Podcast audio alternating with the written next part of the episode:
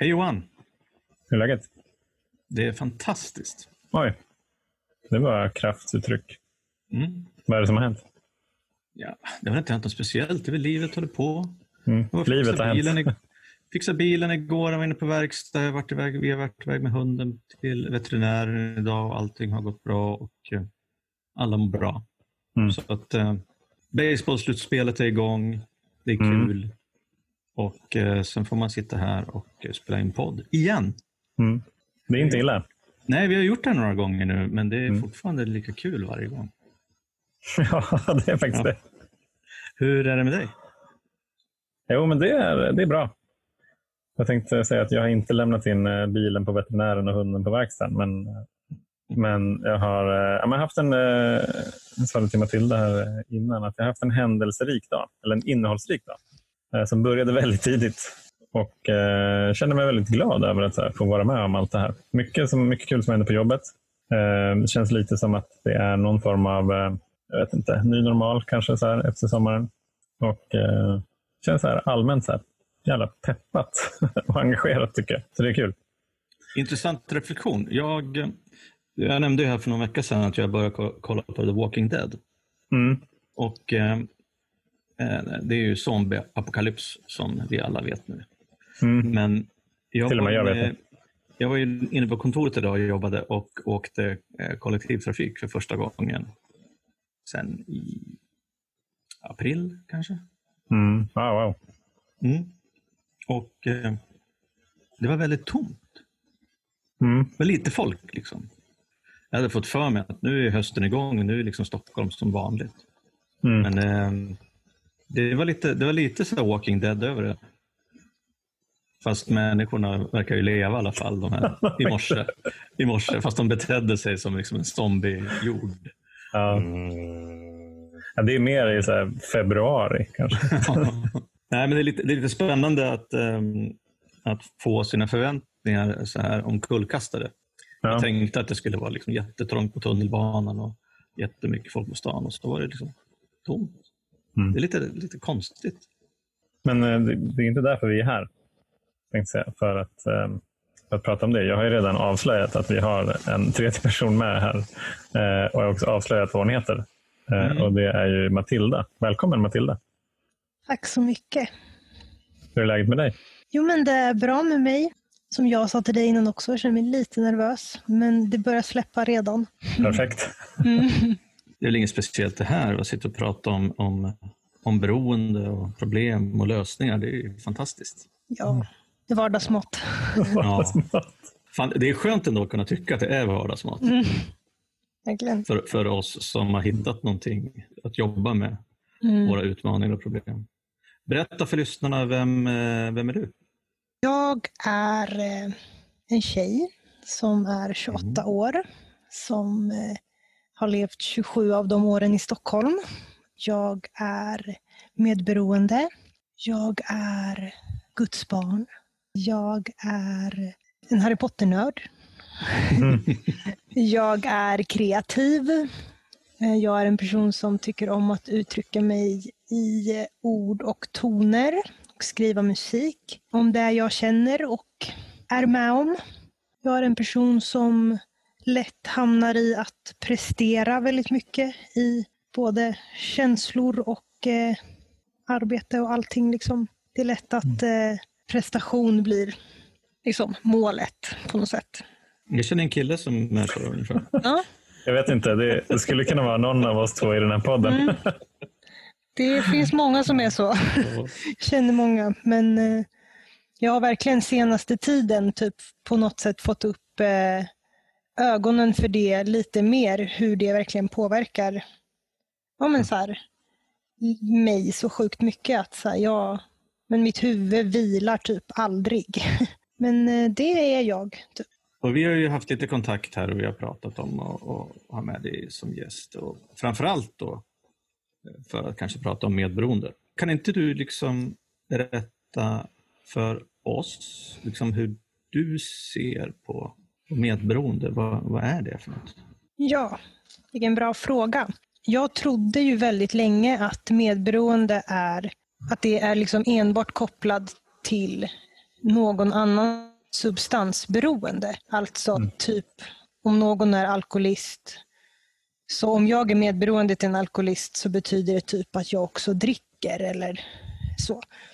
Trodde jag. Mm väldigt länge. Eller att åtminstone att det behövde ha att göra med någon som missbrukar en substans. Så det var väldigt svårt för mig på sätt och vis att förstå att jag var medberoende när jag inte riktigt tyckte att jag där och då befann mig med någon substansmissbrukare på något sätt som var aktiv, som använde. Liksom. Men eh, det jag liksom har fått, fått förstå eller fått liksom erfara och fått lära mig är ju att medberoende Alltså det handlar ju, det kan det ju vara till liksom egentligen vem eller vad som helst.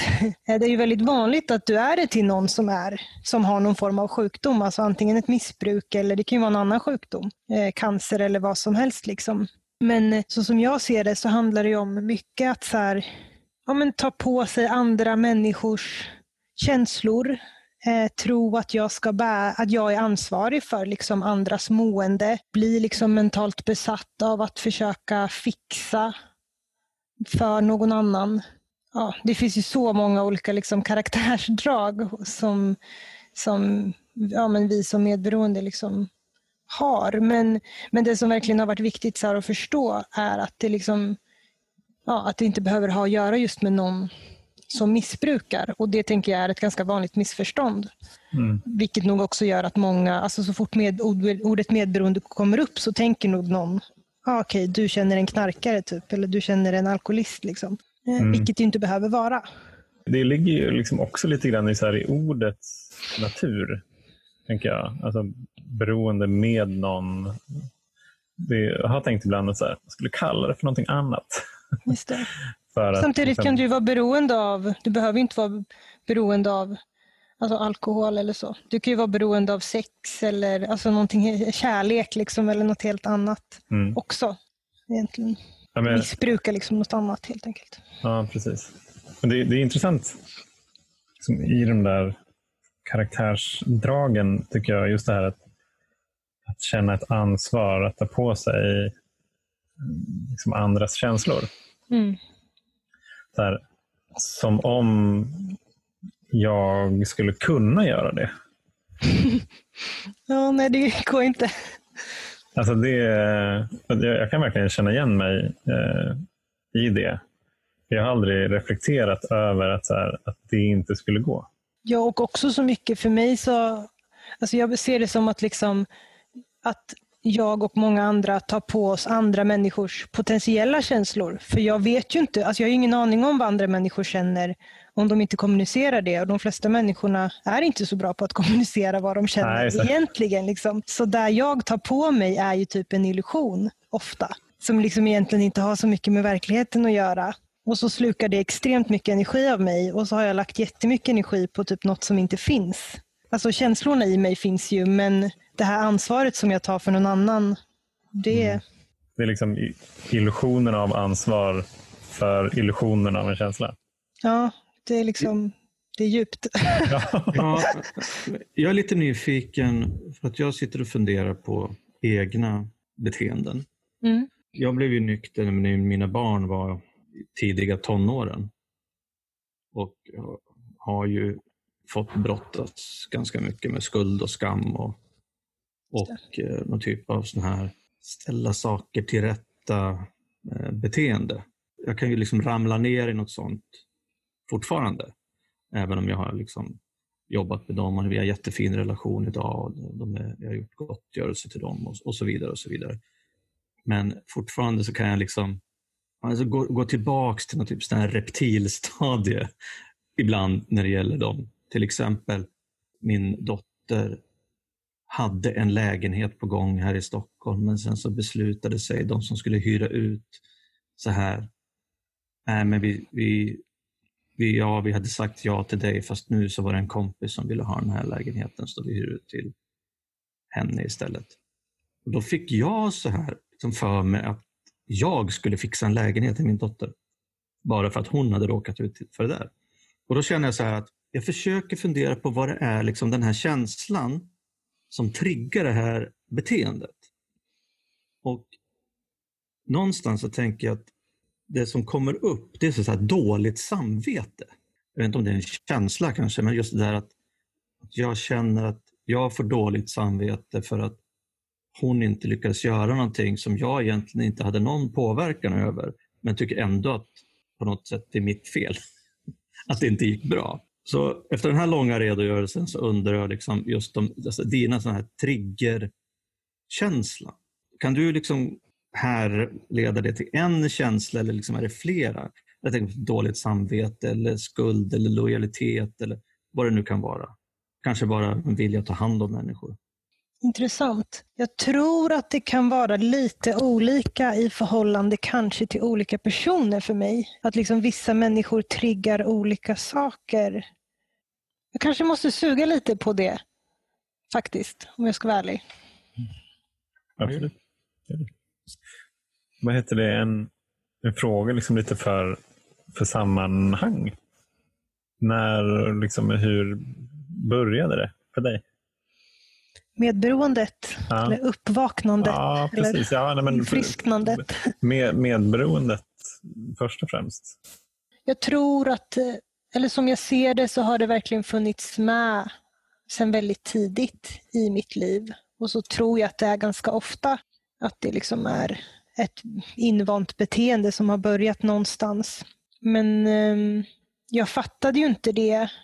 Alltså det var ju ungefär två och ett halvt år sedan som jag fattade att jag var medberoende. Och då var det ju liksom väldigt, vad ska man säga, då var jag i en relation där jag var så, så sjuk. Var så medberoende till den här personen och jag eh, det var som att det, apropå triggers, så var det verkligen någonting som triggade igång tror jag, som fick liksom mitt medberoende att bara explodera och blomma ut. väldigt, väldigt mycket. Eh, och sen efter det när jag liksom sökte hjälp och förstod mycket mer om, om sjukdomen och liksom sjuk, beroendesjukdomar generellt och så, så var det som att jag fattade att det här, han, det här är så mycket större än den här liksom, relationen eller det här jag står i nu. Det här påverkar mm. allt för mig. Det påverkar alla relationer på ett eller annat sätt. Alltså, jag kanske inte beter mig som en galning liksom, i alla mina relationer, men i vissa absolut. Kan du nämna någonting om någon av de sakerna som i den där utblomningen som du liksom gjorde? Jo, men det var ju väldigt mycket det här som, som jag nämnde innan att jag, alltså jag var liksom helt besatt av att få min partner då att må bra. Han mådde inte så bra Tyckte jag i alla fall. Mm. liksom. Men, men det, det, jag tror inte han tyckte det heller. Men, men det är också så här, han var också å andra sidan ganska fine. Typ. Eller han var så här, jo, men det, liksom, han förstod typ att det, ibland är man deprimerad och det är okej. Okay, liksom. Eh, men, men jag kunde liksom inte låta honom vara det, typ, utan jag skulle bara fixa honom.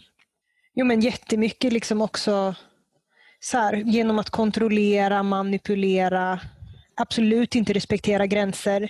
Men liksom det som när jag verkligen, alltså när jag förstod, för att man säger så här, vi, alltså vi båda var ju liksom rätt så sjuka, det var en väldigt dysfunktionell relation. Och när jag förstod egentligen liksom att jag var medberoende, för att fram tills dess hade jag ju liksom trott ja, men som jag sa innan, någonting annat om det ordet. Jag förstod liksom inte, kan jag vara det? För att han var nykter alkoholist och narkoman. Så han använde inte. Så jag fattade liksom inte, kan jag vara medberoende till honom när han inte använder? Mm. Men eh, samtidigt så, så här, han brottades ju mycket liksom och kämpade och hade ju kvar många liksom, beteenden som inte var speciellt liksom, friska eller sunda. Även om mycket, liksom, han hade tillfrisknat på många sätt. Hur som helst så bodde jag under två månader i Lissabon och då var det så himla tydligt så här, när vi inte kunde vara på samma plats och han inte mådde bra att jag kunde, liksom, jag kunde inte krama honom, jag kunde liksom inte röra honom eller sådär och typ ge tröst på det sättet. Så då var det liksom ännu mer, apropå också det jag var inne på med prestation och sådär, att det var ännu mer liksom viktigt att jag kom på en lösning hur jag skulle få honom att må bra. Och jag också frågade honom så här, vad kan jag göra för dig? Och han var så här, nej men det finns ingenting du kan göra för mig. Jag mår inte så bra just nu, eh, men det jag måste gå igenom det här. Liksom. Och för mig var det liksom inte ens ett alternativ att lyssna på det. Alltså jag kommer ihåg att när han sa det så tänkte jag ju bara direkt, ja ja, men jag måste ju bara komma på vad jag ska göra. Liksom. Och jag, eh, jag minns hur jag satt så här vid en pool där i Lissabon och jag skulle skriva liksom det här jättegulliga vykortet som han skulle bli så glad av. Och, så. Och sen så fattade jag samtidigt att bara, ja, okay, men det kommer typ inte hjälpa, så bara, vad ska jag göra? Och blev ju mer och mer stressad för att jag förstod ju samtidigt att bara, det finns ju typ inget jag kan göra. Liksom. Han, för han är också väldigt tydlig med att han inte vill ha min hjälp. Och det mm. kunde jag inte acceptera eller respektera. Jag hade liksom noll redskap för att liksom, för, på något sätt ta in att så här, han säger nej. För mig var det bara nej, nej, nej. Men det är väl så här man älskar varandra. Man, man, man går ju över gränser. Liksom. Och då, det, det som det ledde till då var att han till slut men blev arg på mig. För att jag bröt ihop i telefonen för jag var så stressad över att jag inte visste hur jag skulle ta hand om honom. Och han bara, men jag har ju sagt att jag inte vill ha din hjälp. så här. Och när han blev arg så var det som att jag ändå kände så här, bara, varför är jag så himla knäpp? Typ? Varför lyssnar jag inte på honom? Varför kan inte jag bara respektera det han säger? Vad, det känns, då var det som att det gick upp för mig, bara, det här känns typ sjukt. Vad håller jag på med? Och då började jag liksom researcha lite mer om medberoende hittade Medberoendepodden och, liksom, och fattade att bara, okay, men eh, jag, det här är ju jag. Skulle jag liksom erkänna det för honom, så här, gjorde det några dagar senare. Han var så här, not so surprised. Mm. Han bara, ja jag vet, typ, men jag har inte velat säga något till dig. Så här, ändå kärleksfullt, vill att jag skulle få komma till dig själv. Liksom. En sak jag tänker på, när du var där, tänkte du då på att det fanns någonting som var gränser? Det vill säga, liksom, var, du, var du medveten om att så här, oj, nu går jag över en gräns här, men jag måste göra det. Eh, för jag har liksom lärt mig i nykterheten att det finns gränser. Jag har aldrig, ja. liksom varit, jag har aldrig tänkt på att de finns. Nej men Absolut, jag, verkligen så tror jag. Eh, för att grejen var att eftersom att han hade jobbat liksom i ett tolvstegsprogram och liksom slutat använda och var i sitt tillfrisknande så hade ju han ändå, typ som du nämner, börjat fatta så här, man måste sätta gränser, man, det är viktigt att vara ärlig typ och kommunicera vad man känner och så här. Så han satte ju ganska mycket gränser mot mig hela tiden, vilket var pissjobbigt tyckte jag. Och jag liksom jag, men inte, jag var van vid väldigt mycket gränslöshet från, från mig själv, alltså från alla håll liksom, i familj och allting. Så, här. så jag tror att jag, jag kunde väl förstå att i och med att han satte sig emot och kunde bli arg när jag gick över gränser så kunde jag ju fatta typ att okej, okay, det här verkar inte så bra. Men å andra sidan visste jag inte vad som var ett bra sätt att bete sig på ändå för att det var ju bara mellan honom och mig. Liksom jag var ju väldigt medberoende till honom så å ena sidan så tänkte jag väl att allt han sa och gjorde var sanning. Liksom. Men å andra sidan så ja, jag förstod väl att det var ju liksom inte utan konsekvens typ, att vara gränslös. Men absolut att det var, det är ju någonting jag har lärt mig i mitt tillfrisknande. Alltså att jag ens är. Jag tror inte jag fattade liksom att jag var det. Men som jag nämnde, alltså jag tänkte nog att det är ju så här man är liksom kärleksfull mot någon. Att man mm. bara Ja, men ja, du exakt. säger nej, men du fattar ju inte vad du behöver, så jag kommer ju hitta det till dig nu. Mm. För jag vet väl det, vad du behöver. Jag kan tycka att det där är också en av de lurigaste grejerna av många luriga grejer med medberoende. Att det kan ju verkligen verka på ytan och från den som gör det att man, man vill hjälpa. Eh, man vill liksom göra någon glad när han eller hon är ledsen och att det från liksom andra runt omkring. Så här, men du är så bra, du är så snäll som vill, som vill hjälpa. Vilket ju också kan verkligen förstärka en i ens eget medberoende. Verkligen. Men sen är det inte som att bara för att man är medberoende, så alltså, man är ju inte alltid snäll. Liksom. Man gör ju väldigt mycket taskiga saker som medberoende också. Eh, kan du nämna en? Nej, men liksom hur snällt det är att manipulera typ, till exempel. Eller att vara jättekontrollerande. Det är inte så snällt. Nej, men det kan man ju liksom bortförklara med att så här, ja, ja, men det är för hans eller hennes eget bästa och så vidare. Absolut, ja men så är det ju mycket, att man bortförklarar det liksom, på mm. det sättet för att ta hand om. Jag tänker på en grej det här med, jag har ju faktiskt aldrig varit på tolvstegsmöte för medberoende. Det finns ju flera olika. För oss alkoholister så pratar man ju väldigt mycket om självcentrering. Mm. Och att egot måste krossas liksom för att man ska kunna gå vidare och eh, vi ska vända oss utåt och liksom hjälpa andra människor. Yes. Och jag tänker att tolvstegsprogram för medberoende borde ju säga ungefär samma sak.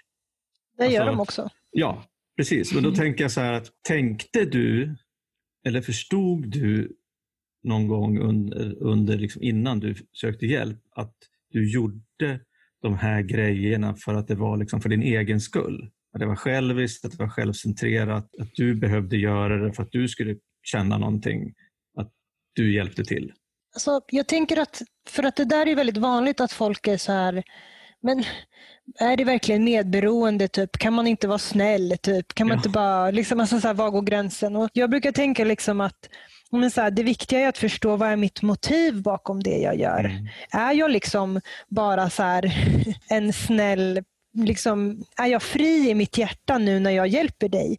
Eller har jag ett motiv bakom att jag hjälper dig? Är det för att jag inte litar på att du kan ta hand om dig själv? Är det för att jag skäms för vad du kommer göra om jag inte gör det här? Alltså vad ligger bakom? så här? Är jag fri i mitt hjärta att bara, nej men jag vill bara hjälpa Roger nu. Jag kommer bli glad han kanske blir glad men jag kan släppa taget om the outcome. Ja, men då är det inte medberoende. Liksom. men jag tror att liksom, ja, när man säger att man brottas med ett medberoende, då är det ju inte fritt, utan då är det ju nej. alltid på något sätt ett kontrollerande i det. Och det, men, så, men, men det, nej, det så, nej, det såg jag inte. Liksom, utan det, Alltså du vet, det var bara så här, det var ju bara så här jag var. Typ. Så här har jag liksom mm. levt hela mitt liv. Så det var inte som att jag reflekterade över att det var ens något konstigt. Liksom. Ja, men precis som vi pratade om att vara gränslös. Bara, ja, men det är väl inte så konstigt. Om någon säger nej kan man väl alltid pusha någon till att säga ja. Liksom. Mm. Det är väl inte så mm. konstigt. Så Eller typ om jag har sagt nej och sen så bara, ja men jag vill ändå vara snäll så jag säger ja. Det är väl inte heller så konstigt. För man ställer väl upp eller så här. Det, det är så spännande att prata om de med medberoende. Vi har pratat med några stycken, men just det där att jag tänker på det vi pratar om nu, att så var det ju för mig också. att Jag fattade ju inte att jag var sjuk för att jag tänkte ju liksom att ett, ett ganska långt tag tänkte jag att jag drack ungefär som alla andra mm. och att alla andra ville dricka av samma anledningar som jag ville dricka. Och sen just det där att det är väl inte så konstigt. Alla andra vill ju bli fulla, det är väl inte så konstigt. Liksom. Och, och det är så, jag vill inte säga roligt, men det är, ändå, det är fascinerande och intressant och spännande att höra liksom, att, att det behöver inte vara substanser inblandade för att en människa ska liksom bete sig på samma sätt, känna på samma sätt, tänka på samma sätt som en substansberoende. Mm. Och Det är ju jävligt lurigt. Alltså. Jag tänker på en annan grej, det här med gränser. Mm. Jag eh, alltså, satte upp en del gränser, eller hade en del gränser kanske medfött som jag liksom bröt på slutet. Och när jag väl hade gått över en gräns, liksom, då så fanns den ju inte. Så I mitt fall så började jag dricka liksom, folköl i bilen. Och Sen blev det starköl och sen blev det stark sprit för att jag tyckte att det var så jobbigt att dricka öl. Kan du liksom på samma sätt se att, att du någonstans hade några gränser, även om du säger att du var gränslös, men som du någon gång så bestämde du för, eller bara gjorde det automatiskt, att du klev över en gräns och sen så var den borta. Liksom. Du bara, då var det bara att pusha fram till nästa gräns. Funkar det på ungefär samma sätt för dig? Mm, ja, men det jag spontant tänker på är ju någonting så vad ska jag säga, vanligt som typ jobb. Mm. och att så här, apropå att prestera mycket och liksom verkligen förstå att så här, jag jag jobbar för mycket. Jag jobbar 12 timmar. Eller liksom jag har varit i skolan nu 7 till 11. Liksom. Jag, det, det för, jag, jag håller igång för mycket men jag fortsätter ändå. Eh, och jag fattar att om jag inte slutar planera in saker om tre veckor så kommer det aldrig bli en ljusare framtid. Men jag fortsätter ändå att när någon säger kan vi repa på lördag klockan åtta på morgonen? Säger jag ändå ja. Liksom. Det väl det jag spontant ja. tänkte på. att Jag liksom ändå så här, jag ser någonting och jag förstår det här är inte så bra. Jag ska sluta med det. Men det är ju skit. Alltså jag menar bryta mönster. Liksom, det, det är ju skitsvårt. Det går ju typ inte om man inte kraschar eller om man inte får väldigt konkret hjälp tänker jag. Eller ja, jag vet inte, för mig har det i alla fall inte funkat att bara nu ska jag bryta en vana. Det kommer bli så himla skönt. Verkar inte det? jag, tänker på, jag tänker på så här, det är också många alkoholister och, och kanske narkomaner också som tänker så att ja, men, eh, jag kan inte se att jag ska sluta dricka eller använda helt. Jag vill bara kunna dricka eller använda lite grann. Absolut. Har du tänkt på att du, att du liksom så, jag, jag kan inte sluta, jag vill sluta hjälpa till eller, eller vara gränslös, men jag vill bara göra det liksom lite mindre, liksom lite normalt. Ja, men jag tror att liksom skillnaden kanske, eller jag tänker så här, när jag förstod att jag var medberoende, då började jag direkt jobba liksom på mitt tillfrisknande. Så det var inte mm. som att jag befann mig väldigt länge i ett stadie av att jag vet att jag är medberoende och jag gör ingenting åt det. Liksom. Mm. Nu vet jag inte om det var så för er, liksom, att ni, men jag tänker på att det kanske skulle kunna vara så med typ alkohol, att bara, jag fattar att jag har ett problem, men, ja, men jag, gör, jag och liksom orkar inte riktigt göra något åt det nu eller så. Men absolut i tillfrisknandet att ibland känna så här, det är fett, alltså, det är fett jobbigt liksom. Och Ibland så kan jag känna så här, livet innan programmet var så mycket enklare. Typ. Då slapp jag ha all den här insikten om mina problem och verkligen vara frestad att så här, inte typ, ta hand om min skit. Liksom. Men eh, jag tänker att det alltid betal, alltså det liksom slår alltid tillbaka om jag inte gör det. Liksom. Då, om jag typ går in och så här minikontrollerar dem, men då kommer jag, det blir ju så då, då kommer jag liksom, ja, vad är det? Det finns väl inte ens här, men, ja. Nej, men det, det, jag kan säkert tänka mig att det, finns, att det skulle kunna dyka upp en vilja av att kunna minikontrollera lite grann. Ja, men och så är det ju, tänker jag, ja. liksom mycket, det vet jag att ni har pratat med andra medberoende i programmet om, men just det här med att medberoende är så lömskt för att så här, när tar man ett återfall? Alltså det är så mm. svårt att se det på något sätt för att det går inte, ja, bara, jag tänker att man inte märker det kanske förrän man liksom Fuck, typ, nu håller jag på att gå riktigt djupt i träsket här. Liksom. Då ja. har man redan hållit på ett tag kanske. Jag tänkte precis fråga om det, för att, för att det är så här för, för mig åtminstone. Jag, menar, jag definierar återfall, återfall som att använda alkohol igen. Mm. Men jag kan ju ja, återfalla i gamla sjuka beteenden mm. utan att det för mig är, alltså det, det betecknas inte som ett återfall. Nej. Men som medberoende så är det just de här sjuka beteendena som är liksom sjukdomen och, och kanske återfallen. Då. Ja, men precis. För det finns ju liksom ingen kork att skruva upp och något glas att fylla, fylla på. Så det måste ju vara, som du säger, jävligt lömskt. Ja, samtidigt som jag kan berätta en grej som hände mig för några månader sedan. Där det inte var, eller det var ganska tydligt, liksom, mitt återfall. Och då är det i, ja, i relation då till min nuvarande partner. Och ja, men apropå som du frågade mig om förut, så här, vad som triggar mig. så Han och jag kan, kan vara ganska, eller vi är olika på det sättet att om jag är liksom känslomässigt slut eller inte mår bra så vill jag vända mig utåt mycket. Jag vill ha mycket bekräftelse och jag vill prata och han blir liksom väldigt inåt, liksom en mussla mer och inåtvänd och ja, har väldigt svårt då att uttrycka sig där och då. Och det här var liksom, vi var ganska nya för varann och det triggar mig så något enormt alltså när han inte pratar med mig. Eh, och Det var liksom inget speciellt som hade hänt men det var väl typ så här, jag hade någon slags förväntan på den här morgonen det, och han var typ helt tyst och pratade inte med mig. Och jag blev så jag blev så himla himla stressad och jag kan typ inte vara i min egen kropp utan allt jag tänker på är då var, eh, varför är han så här? Vad har jag gjort för fel? I våra samtal om det här sen i efterhand med sådana här situationer så för honom är det alltid så här, nej, men det handlar aldrig om dig, de situationerna. Och jag är helt övertygad om att det alltid har med mig att göra, apropå ego och självcentrering. Liksom. Men Eh, Eh, och jag förstår ju typ i den stunden att jag borde typ gå ut och ta en springtur eller gå ut och vara själv. Så här, för att jag bara, jag tar på mig så mycket honom nu och jag liksom eh, raderar på något sätt mig själv. Men jag gjorde inte det, jag kunde inte det. liksom.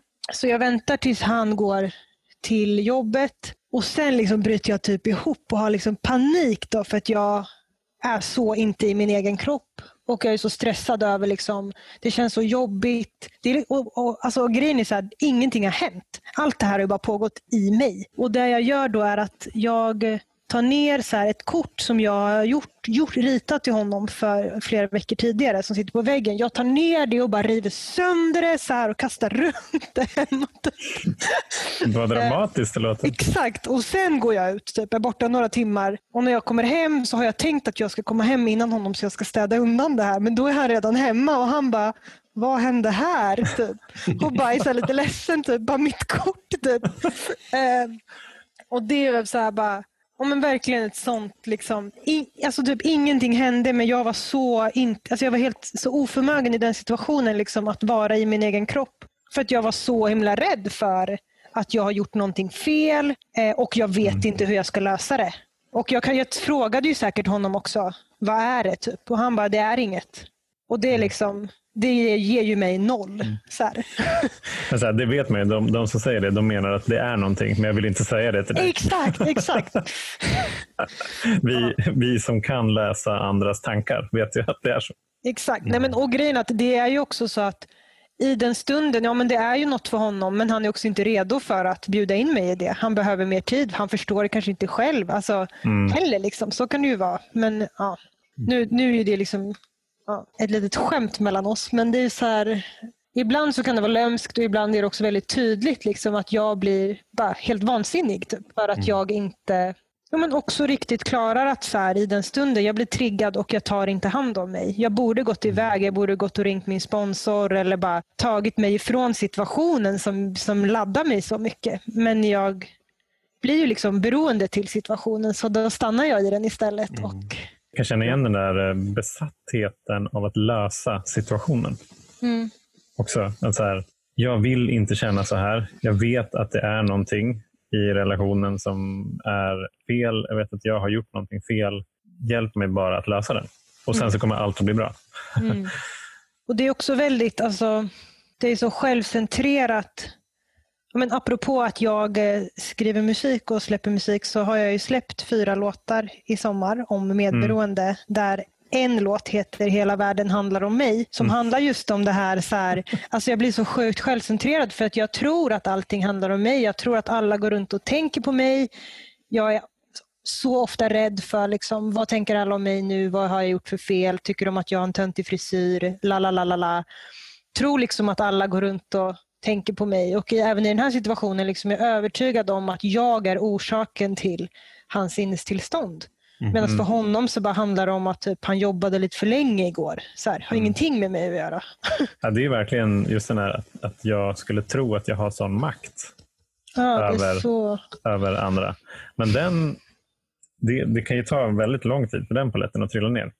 Alltså att, att vända mm. den reflektionen liksom till okej, okay, men om det nu är så som det känns som att det är, då innebär det att då har jag makt att styra liksom andras liv på ett mm. sätt som är helt orimligt. Högmod? Frågetecken. ja, men exakt. Du, jag har en fråga. Mm. Eller egentligen två frågor, men jag tar den ena. Hur gör du för att träna på att eh, inte tänka att hela världen handlar om dig? Delvis genom det du var inne på förut, alltså som tolvstegsprogrammet föreslår, att hjälpa andra. Mm. Eh, och att göra det ska man säga, med eh, ett eh, ärligt hjärta. Då. Mm. Mm. och försöka göra det i ett friskt liksom, sinne. Så det är verkligen en grej. Jag eh, försöker också, om jag eh, är stressad eller känner mig stressad, då försöker jag också så här, men kanske be liksom extra mycket den dagen att Gud ska typ hjälpa mig att eh, men så här, ge mig personer jag kan hjälpa idag. Typ. Alltså, mm. Tänka så här, gå igenom min dag i huvudet lite och bara, om jag ska åka buss, jag kanske kan hjälpa någon med en barnvagn. Alltså sådana saker. Mm. Eller till och med ibland, det var någon dag när jag kom till jobbet, kände mig, mådde inte så bra, kände mig väldigt självcentrerad. Sa till mina kollegor bara, alltså, om ni vill ha hjälp med något idag, snälla be mig om hjälp, alltså att hjälpa er. För att bara, jag, vill verkligen, jag behöver verkligen hjälpa folk idag. Så mm. Så liksom vända sig utåt. Vad får du för respons då? Um, nej men, uh, yeah, typ. Mm. nej men liksom, uh, inte så, inget speciellt. Alltså, folk... Vilken besvikelse. nej men jag tänker att, eh, nej men du tänker på typ om jag säger så till mina kollegor? Eller? Ja, nej, men jag tänker också för att det, det, kan vara ganska svårt att be om hjälp. Mm, ja men absolut. Det tycker jag själv kan vara väldigt svårt. För att jag också har så mycket kontrollbehov. Så att jag, eller jag har väl ganska lätt att be om hjälp men jag har svårt att acceptera hjälpen jag får. Mm. Ehm, men, mm. nej, men jag tror att liksom eh, Alltså folk blir väl ändå så glada när någon är vänligt och positivt inställd. Liksom. Men absolut, folk kan ju bli förvånade när man Typ som när ni frågade i början varandra, hur är det? Och du sa, det är fantastiskt. Om jag säger sådär, för jag brukar också försöka säga, men det är jättebra. Och då blir folk så här, oj, är det jättebra? Vad är det som har hänt? Och jag bara, nej men ingenting typ. Men jag tycker man kan kosta på sig jättebra om det känns bra. Liksom. Det är spännande därför att jag tycker att jag minns i början när jag var nykter och, och läste i Stora boken och pratade med min sponsor just om det där. Det står ju ganska mycket om att, eh, eller ganska mycket om, men för mig kändes det som väldigt mycket just det där att jag var ju van också med mycket bekräftelse och jag ville vara i centrum. Liksom. Men just det där att bli en, bara en vanlig människa, alltså en genomsnittsmänniska i en grupp eller så här i samhället och liksom bara finnas till utan att vara sämst eller bäst. När jag läste det jag tyckte jag fan det där kommer bli så svårt. Och jag tycker att det fortfarande kan vara svårt. Jag brukar ibland gå på möten, tolvstegsmöten, där jag inte, ja, med människor som jag inte är så jättebekant med. Bara egentligen för att träna på att, att vara en, en av alla människor i gruppen utan att varken sitta i hörnet eller stå med, i centrum och snacka med alla. Utan bara vara ja, men ganska osynlig. Det där är så viktigt. Och jag tycker och att det är, ja, jag tycker att i början när jag gjorde det så kändes det jätteobekvämt. Men sen har jag börjat liksom känna att, att det är ganska skönt. Och ju fler gånger jag gör det desto, desto bättre känns det. Och för mig har det varit en, alltså att, jag, att jag verkligen får träna på, har fått träna på att göra sådana saker. Det tycker jag är spännande. Mm. Jag tycker det där är så intressant. Alltså, för det är ju liksom att så här, vem är jag? Jo, men då är mitt spontana svar, jag gör det här. Mm. Så bara, men det jag Exakt. gör har ju ingenting med vem jag är att göra. Men det är ju liksom, typ för alla tänker jag, så himla invant att det är inte så vi ser på det. Men jag tycker det där, alltså, jag tycker det där är, jag, är, alltså jag känner igen mig så mycket i det du beskriver. för det men även i, liksom, i församlingen jag är med eller i, eh, på mitt jobb eller i den tolvstegsgruppen jag går till så vill jag ju liksom verkligen vara i vad ska jag säga, topp, eh, det jag ser som toppskiktet på något sätt. Mm. Det är så här, jag är inte med i styrelsen i min församling men jag ser mig som en som är med i styrelsen. typ. Eh, eller liksom eh, och det apropå det du sa med att träna på det så har jag faktiskt också senaste tiden tänkt väldigt mycket på det där och valt att till exempel nyligen så valdes en ny styrelse till tolvstegsgruppen jag är med i och det var väldigt aktivt av mig att inte söka en enda post. Och det är lite så här, ja, men det, det är bra för mig att göra service men jag bara, fast det är viktigare för mig just nu att typ träna på att känna mig värdefull fast jag inte är en viktig person utan jag måste lära mig att liksom känna mig värdefull när jag är en vanlis. För mm. det är mm. typ mitt sämsta tillstånd att känna mig vanlig. Jag, jag tänker att det är extremt viktigt för andra att vi inte är viktiga. Ja, eller liksom alla är ju viktiga. Ingen är mer viktig ja. än någon annan. Liksom. Ja, men för att jag tänker också att för det, det, där, det där blir verkligen en prestation nu. Mm. Mm, så mycket. Att gå in och liksom prestera i tillfrisknande eller eh, mm. ja, i vilken, vilken grupp det än må vara. Jag har ju, alltså det är egentligen så märkligt att, att man eller jag kan känna så även på tolvstegsmöten. Att eh, även fast liksom det hela bygger på inkludering, gemenskap. Men jag måste nog liksom prestera mer än andra för att ändå bli inkluderad.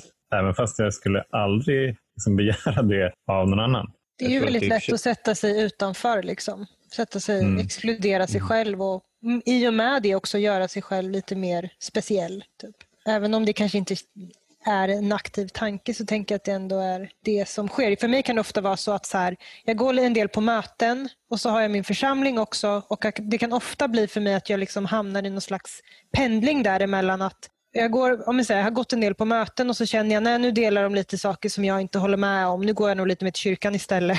Mm. Och sen går jag dit och sen känner jag nej, nu vill jag nog gå lite mer på möten. Och så liksom exkluderar jag mig på ett sätt från båda sammanhangen istället för att mm. bara så här, gå all in. Och, alltså, jag tänker den enda som förlorar på det på riktigt är ju jag själv. Liksom, för att jag för mig handlar det där jättemycket om det här, det finns ju en sån här devis, tolvstegsdevis, alltså leva och låt leva. Att också för måste träna på att inte lägga så mycket energi på, på andra människor utan bara vara liksom i sammanhangen. För det är ja. precis som du säger. Och att vara närvarande där jag är. Liksom, istället för att sitta någonstans och tänka att det är nog bättre på det andra stället. Det är spännande, men det är också så, jag tänker på tolvstegsgemenskaper och, och, och de, vår hemmagrupp brukar vara en 30-40 pers på möten. Jag, jag, tänker mig att det är nog 30-40 pers som också tycker att de är jävligt speciella. Mm. Ja, och försöker ja, träna på att vara en i gruppen. Ja men visst, och hur fint det är att få träna på det i ett sammanhang. Alltså mm. Det var något möte mm. jag var på för inte så länge sedan där det var, det var så en tio minuters meditation på det mötet och så var det liksom, skulle det liksom röstas om så här, vill vi ha en guidad meditation eller en tyst meditation? Och då var det, ja men då blev det en guidad meditation helt enkelt och eh, det vill inte jag ha. Och den här guidade meditationen var skitdålig tyckte jag. För att den här personen som guidade pratade hela tiden och jag, blev, jag harmade så mycket bredvid så jag störde mig. Jag bara, jag kan inte få ingen frid här för den bara pratar hela tiden och liksom igångeldad så här jättemeditativ. Verkligen. och sen så var det liksom någon som delade om att så här, vilken bra meditation det var. typ. Och jag blev först så himla provocerad samtidigt som jag sen direkt bara tack Gud för att jag sitter på det här mötet och får träna på att vi är ett gäng med så olika människor. Så här, och mm. bara, vi har så olika behov. Och bara vad fantastiskt att den här personen fick ut så mycket av det här och här sitter jag och är bara en grinig tönt. Liksom. Mm. Och det hjälpte mig så mycket liksom, att den personen delade om det som var helt liksom, olikt vad jag mm. tyckte att jag behövde. Men det är så fint att så här, få gå dit och bara träna på att vara i ett rum med personer som är olika än, liksom. Mm. och, men ändå så här, höra ihop. Kan du inte berätta lite grann om hur du, hur du bestämde dig för att pröva tolvstegsgemenskap och hur det var att komma dit? Ja, jag, eh, jag kände ju till en del om tolvstegande då i och med att personen som jag var tillsammans med var nykter liksom, genom då ett tolvstegsprogram. Så jag visste att det också fanns typ anhörigprogram då eller så. Och faktum är att jag hade varit på ett möte då i den gemenskapen som jag går till. Jag hade varit det redan ett halvår innan jag ens fattade liksom, någonting om medberoende. Mm. För att jag redan då kände liksom att det var fett jobbigt. Men jag gick på ett möte och det var ett talarmöte, alltså vilket betyder då att det är en person som eh, men delar om sitt liv i typ 20 minuter eller någonting innan det liksom mer vanliga mötet sker. Och eh, jag var liksom väldigt skeptisk till det för att min kille gillade inte talarmöten. Mm. så jag gick liksom in med den inställningen att bara, det här är bara, nu ska vi bara sitta och höja upp den här personen. Och, ja och tyckte typ att så här, ja, men jag var väldigt, liksom, typ så här, det är ingen som kommer fram och pratar med mig. Så här, fast alla var ju så här, välkommen till ditt första möte. Alltså, det var liksom ingen som gjorde något konstigt men jag sökte ändå fel. Liksom. Så då gick jag inte tillbaka på typ ett halvår. Men det jag förstår ju typ att jag var inte heller redo liksom då. Det var inte meningen att jag skulle gå då. Men sen när jag fattade och liksom på något sätt ändå kapitulerade inför att så här, jag behöver hjälp för det här är för svårt för mig. Så visste jag ju att det här finns och det är hit jag kommer vända mig. Och gjorde det och ja, men, så här, tog en sponsor direkt för att jag hade liksom redan bestämt mig innan på något sätt att jag, jag kommer göra det här nu. Nu jag kommer försöka må bättre liksom, med hjälp av det här. Och det är jag ju väldigt tacksam för. Började du jobba i stegen ganska direkt också? Eller? Mm, jag tror att jag tog liksom en sponsor på mitt fjärde möte och vi började då direkt, liksom mm. samma dag. Spännande. Och när var det? Men det var ju eh, maj 2018 gick jag på mitt eller det var liksom då jag kom hem från att jag hade bott utomlands och det var då jag började gå då, till gemenskapen mm. på riktigt. Hur tycker du att det funkar då? Ja men eh, alltså det funkar ju jättebra när jag, när jag gör det jag ska. och när jag går på möten och när jag tar vara på det jag har fått. Liksom. Nej, men det är fantastiskt. Alltså, det är så fint att liksom man... Jag har ju gjort stegen dels genom AAs stora bok men också genom annan alltså medberoende litteratur då, också mm. parallellt. Men det är så fantastiskt på något sätt tycker jag att så här, det finns de här stegen liksom och de funkar och de, de är liksom lika i på något sätt alla gemenskaper. Alltså principerna är ju de samma. Liksom. Vi har gjort samma mm. principer i våra steg. Sen kanske vi, uttrycket har varit lite olika. Men... Ja. Ja, det är lite häftigt. Alltså, det är ju bara halva första steget som har att göra med själva det specifika missbruket. Ja, och det är liksom, alltså jag hade ju, för att jag tänker att andlighet och liksom en högre makt är ju väldigt centralt i stegarbetet. Och jag hade en väldigt stark och tydlig gudstro redan när jag kom till programmet. Mm, Men programmet har ju hjälpt mig så mycket att så här, praktisera min tro. Mm. Att liksom inte bara låta den bara ta, inte ta den för given utan att så underhålla den liksom och spendera tid med Gud och så. Det här tycker jag är spännande. Det har jag inte tänkt på förut. Men har din, din tro på Gud förändrats eller gått i någon riktning sedan du började ett tolvstegsprogram? Eller är det samma gamla, vill jag säga, som du Ja, uppfattar nej men, eh, nej men eh, alltså, jag tänker att jag liksom fundamentalt tror på samma sätt men att det ändå alltså känslomässigt kanske skiftar, har skiftat lite. Liksom. Och, men det är ju inte så konstigt tänker jag när man liksom också möter människor som har en annan uppfattning. Alltså så här, för mig är det nog så att jag liksom, och det tänker jag kanske ibland är en nackdel, att jag färgas mycket. Alltså, typ går jag mycket på möten färgas jag av hur folk är där. Går jag mycket till kyrkan färgas jag av hur folk är där. Liksom. Och faktum är att jag håller på nu att göra om stegen en andra gång och tycker just att det har varit väldigt spännande med liksom steg två och tre som ju handlar om ja, Gud eller högre makt. Att så här, vad ändå den lätt för mig blir i förhållande till andra människor likt mycket i mitt liv, alltså på grund av mitt medberoende. Att det är väldigt svårt för mig att bara, jag och Gud och 100% fokus på vår liksom, kanal. Det, det blir, men det är också mycket så här, för att jag är rädd för vad andra ska tänka tror jag, så att det blir liksom svårt att så här, ja, det, det påverkar. Liksom. Jag, jag, där är jag liksom inte helt självständig, märker jag. Men det är också okej. Vad heter det? Vad, vad är det mest oväntade, tycker du, med tolvstegsprogrammet? Jag vet, jag vet inte, men jag ska svara på det. jag tänker att det ändå är ganska mycket som jag... Alltså det var som att jag hade hört så mycket om det innan jag började gå på möten. Så jag hade typ en ganska tydlig bild av hur det var. Köpte du allting från början? Med programmet, tänker jag. Mm. Jo, men jag tror det. Jo, men liksom rent med, med, med stegen och sådär gjorde, jag väl det. Sen så var det ju mycket så här, alltså, jag menar man träffar människor som är i tillfrisknande som är liksom likt jag själv inte helt oknäpp eller vad man ska säga. Så jag får ju, har ju verkligen fått träna på att så, acceptera bara nu säger någon det här eller nu gör någon det här. Som jag, ja, men typ som det där jag berättade om den här meditationen. Liksom, att bara, Nu ska vi lyssna på en pissstörig meditation. Liksom. Så här, och, det, och det, sånt kanske jag liksom, vissa i början att det var svårare att acceptera det. Då störde jag mig väl mer på det. Liksom. Nu så kan jag ju kanske se, snabbare se bort från, eller liksom bara ja, men leva och låt leva. Liksom. Men det är ganska spännande. Alltså, Det var ju bara här något år sedan som jag liksom fastnade på en textrad i kapitel 5, hur det fungerar i stora boken som lyder så här ungefär. De som inte tillfrisknar de som inte helhjärtat kan eller vill underkasta sig detta enkla program. Jag tycker det finns så mycket just i den meningen som, som är sant. Och jag tänkte att det är så jävla enkelt. Om jag kan och vill så kan jag tillfriskna. Mm. Så pratade jag med en kompis om det här.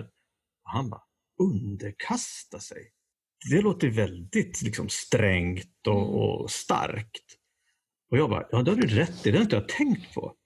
Men, och där ligger väl liksom det här, tänker jag, att köpa det. Att liksom acceptera att, att, det, att det kan hjälpa mig och jag vill att det ska hjälpa mig. Jag kanske inte förstår varför. Eller det är nog in, ingen som förstår varför det hjälper, men att det, bara, att det bara hjälper. Och där tänker jag liksom i den här underkastelsen så ligger mycket, alltså där finns ju, där bor ju möjligheterna, tänker mm. jag. Om man vågar liksom underkasta sig, vad nu det betyder egentligen på riktig svenska. Men, men... men det är väl att liksom ha tro och tillit till att så här, jag behöver, alltså jag klarar inte själv liksom, och det finns något annat nej. som jag behöver följa. Det klingar ju väldigt lutherskt på något sätt. Ja, nej men verkligen. Och jag tänker likt, det var en person som jag pratade med om, liksom, ja, men om Gud och så, så sa jag just att så här, jag tycker att det är så skönt att Gud har kontroll så här, och att jag inte har det. Och den här personen bara tyckte inte alls det lät skönt. Liksom. Så här, men, men jag tänker att det liksom, när du väl har kapitulerat för det så är ju det liksom den största gåvan. Typ. Att bara jag, alltså utan det här så bara, jag, jag kan liksom inte utan, eller jag kan inte själv typ, och jag behöver inte kunna själv. Och då tänker jag att underkastelse, men det är ju ett sånt ord som så här, att underkasta sig en gud. Då, liksom, eller så. Det låter ju också, tänker jag, inte så positivt. Så här. Men egentligen så, alltså typ så här, att vara helt beroende av en högre makt, bara, så himla skönt. Ja, det kan ju, alltså, om man tar det på rätt sätt så kan det vara väldigt frigörande. Ja, precis. Men det är lite som eh, här, att kapitulera. Alltså det låter det, inte heller så skönt. Det, det, låter inte heller så här härligt, men det är ju bland det bästa som finns. Mm, alltså att, att, att, kapitulera inför eh, så här, beroendet. Och jag tänker också på de här illusionerna som vi pratade om. Att så här, ja, det, det är bara illusioner. Och det där ansvaret som jag tänkte att jag kunde ta, kunde jag aldrig ta. Så jag kan lika gärna ge upp liksom den, den kampen. Den kommer ja, jag aldrig att verkligen. vinna. Och det är ju liksom steg ett i, liksom all, alltså så här, i alla jobbiga situationer i livet. Att så här, bara kapitulera och bara erkänna att jag är maktlös inför det här jobbiga jag står inför. Liksom. Eller den här känslan. Typ. Jag, jag vill inte känna den, den suger. Jag försöker undvika den till varje pris men mm. jag kommer ändå fortsätta känna den så jag måste bara liksom kapitulera inför den. Det, det, det är liksom inte ofta vi pratar om kapitulation i någon positiv bemärkelse utanför programmet till exempel. Inte så att Men jag har skrivit en låt liksom... som heter Kapitulera. Ja, det låter bra. ja. fler, fler behöver kapitulera mer. Mm, Då skulle vi må mycket bättre. Ja. Nej, men så här, i, i, näringslivet till exempel. Kapitulera, mm. liksom, att ge upp, så här, att förlora och ja, att, inte, att inte vinna liksom, i konkurrensen mot sina konkurrenter och så vidare. Och så vidare. Alltså, vi blir väldigt drillade i, mm. i att det är någonting extremt negativt. Just det. Vi ska hålla ut och vara starka och push through. Ja, precis, och, och att det går att vinna och att det mm. överhuvudtaget är en tävling. Jag menar, det, det, det, finns ju mycket som är, som är liksom galet från början i det där, men det får vi aldrig riktigt syn på. Och att det kanske så här, finns ett rätt, alltså vi tror att det finns ett rätt eller ett fel liksom också. Mm. Alltså, apropå att det är en tävling och sådär. Mm. Det tänker jag att jag väldigt lätt fastnar i, liksom att hitta rätta svaret. Så här.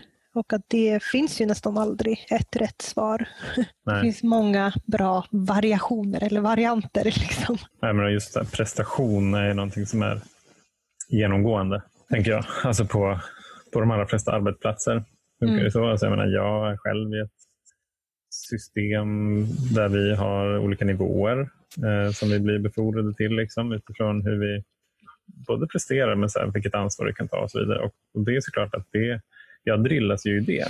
Mm. Och det, är inte liksom helt, det är inte helt lätt att, att frikoppla mig som Johan från den prestationen. Eh, och Speciellt inte om jag inte genom konsekvenserna av ett missbruk blir medveten om vad det gör för mig. Mm. Hur ohanterligt livet blir. Jag tänker också så här att det finns ju någonstans att du, du sa det på så bra sätt Matilda, det här med att första gången du alltså varför man gör saker med motiv. Liksom. Om man gör det med ett, jag tror mm. så ett fritt hjärta första gången. Mm. Eller något ja. sånt där. Och jag tänker att det är, väl inga fel med, det är väl inget fel med att prestera så länge man förstår vad man håller på med.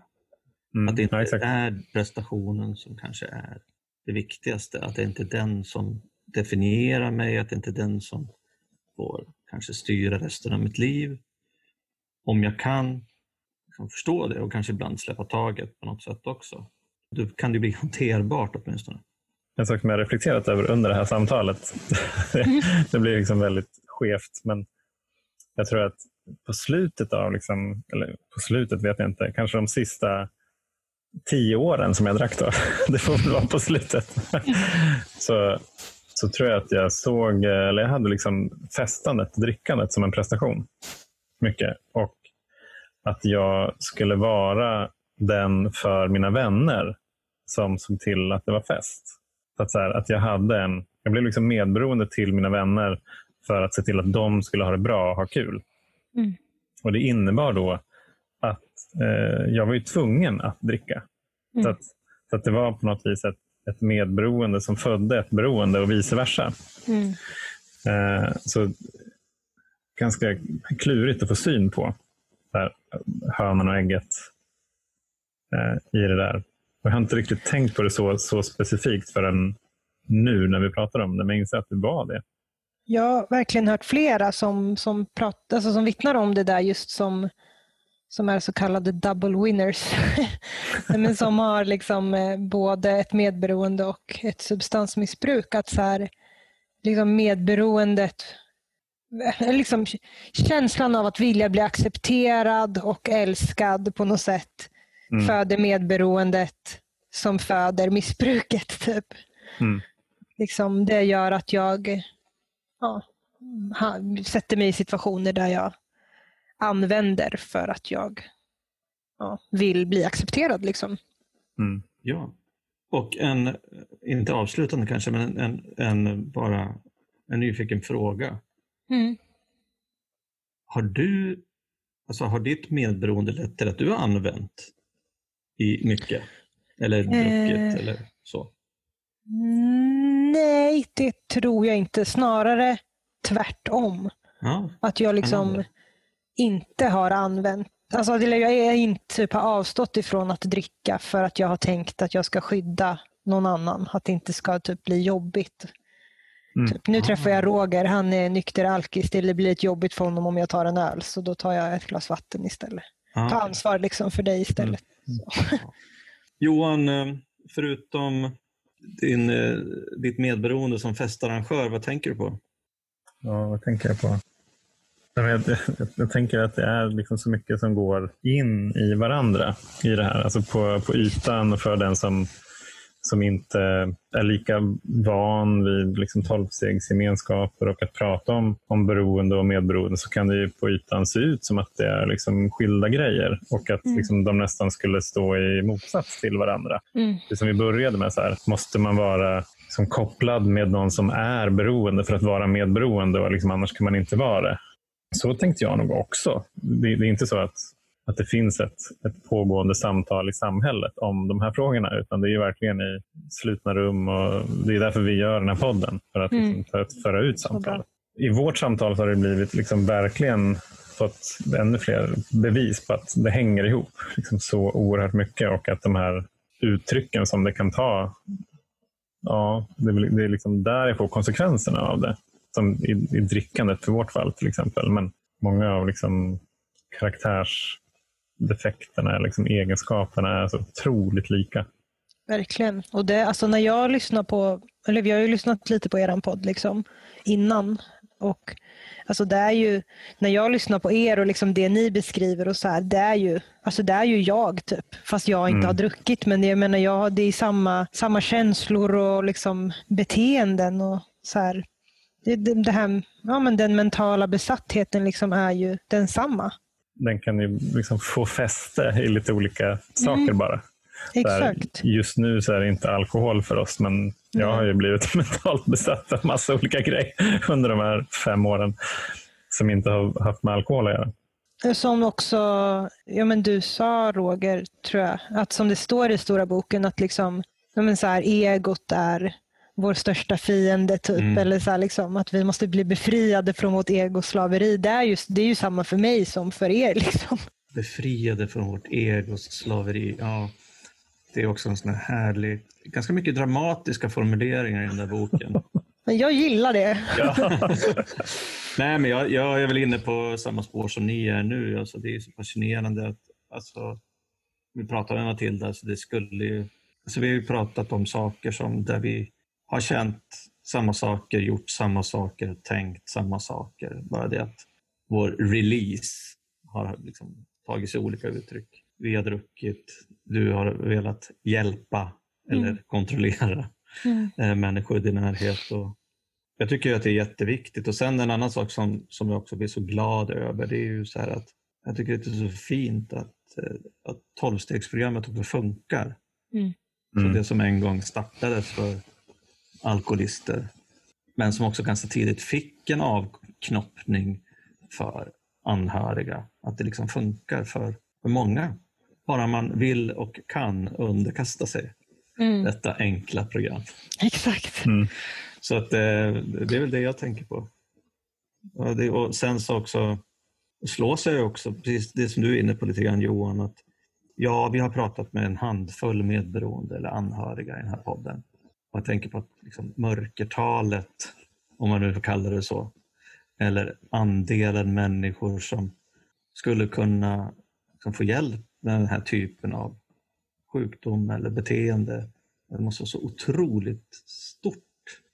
Får en ju också liksom kunna, så här, jag önskar att man kunde sprida liksom tolvstegsgemenskapens effekt och verkan på, alltså ut till flera människor än bara liksom substansberoende på ett ännu liksom bättre sätt.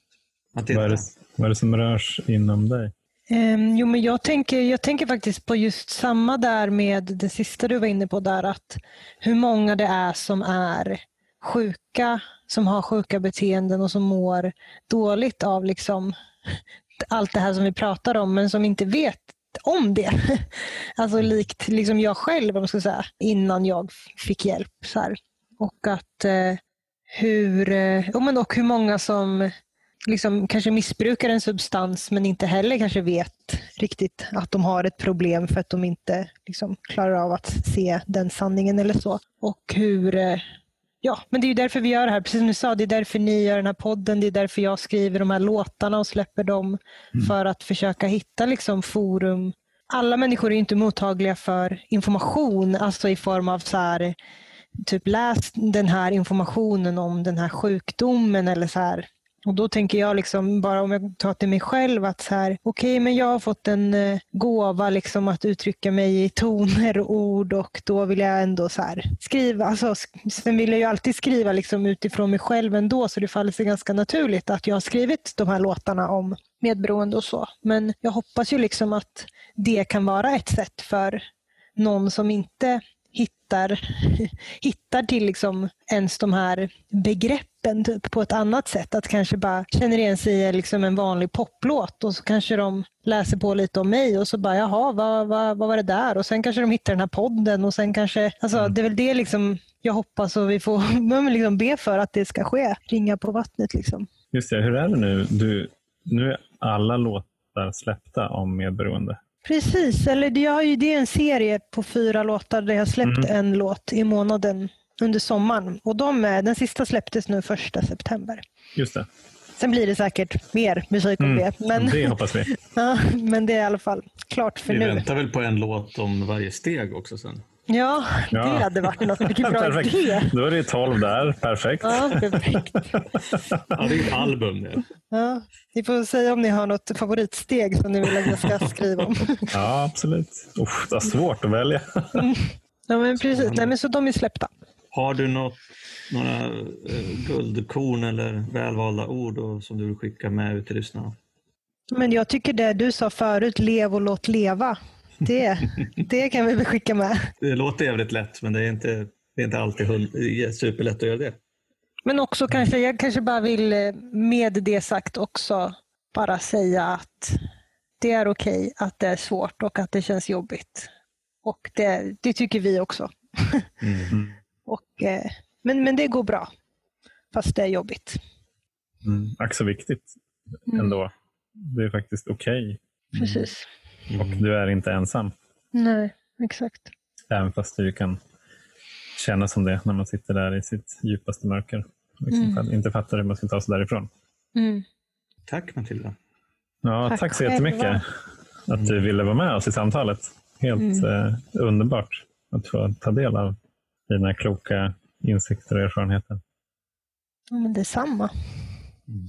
Mm. Ja, och till oss. våra lyssnare så får vi väl be er att uh, fortsätta göra det ni gör. Hör av er till alkispodden gmail.com eller Instagram, Facebook. Vi uppskattar det. Vi hade ju en fråga också, men den har vi klarat av. Mm.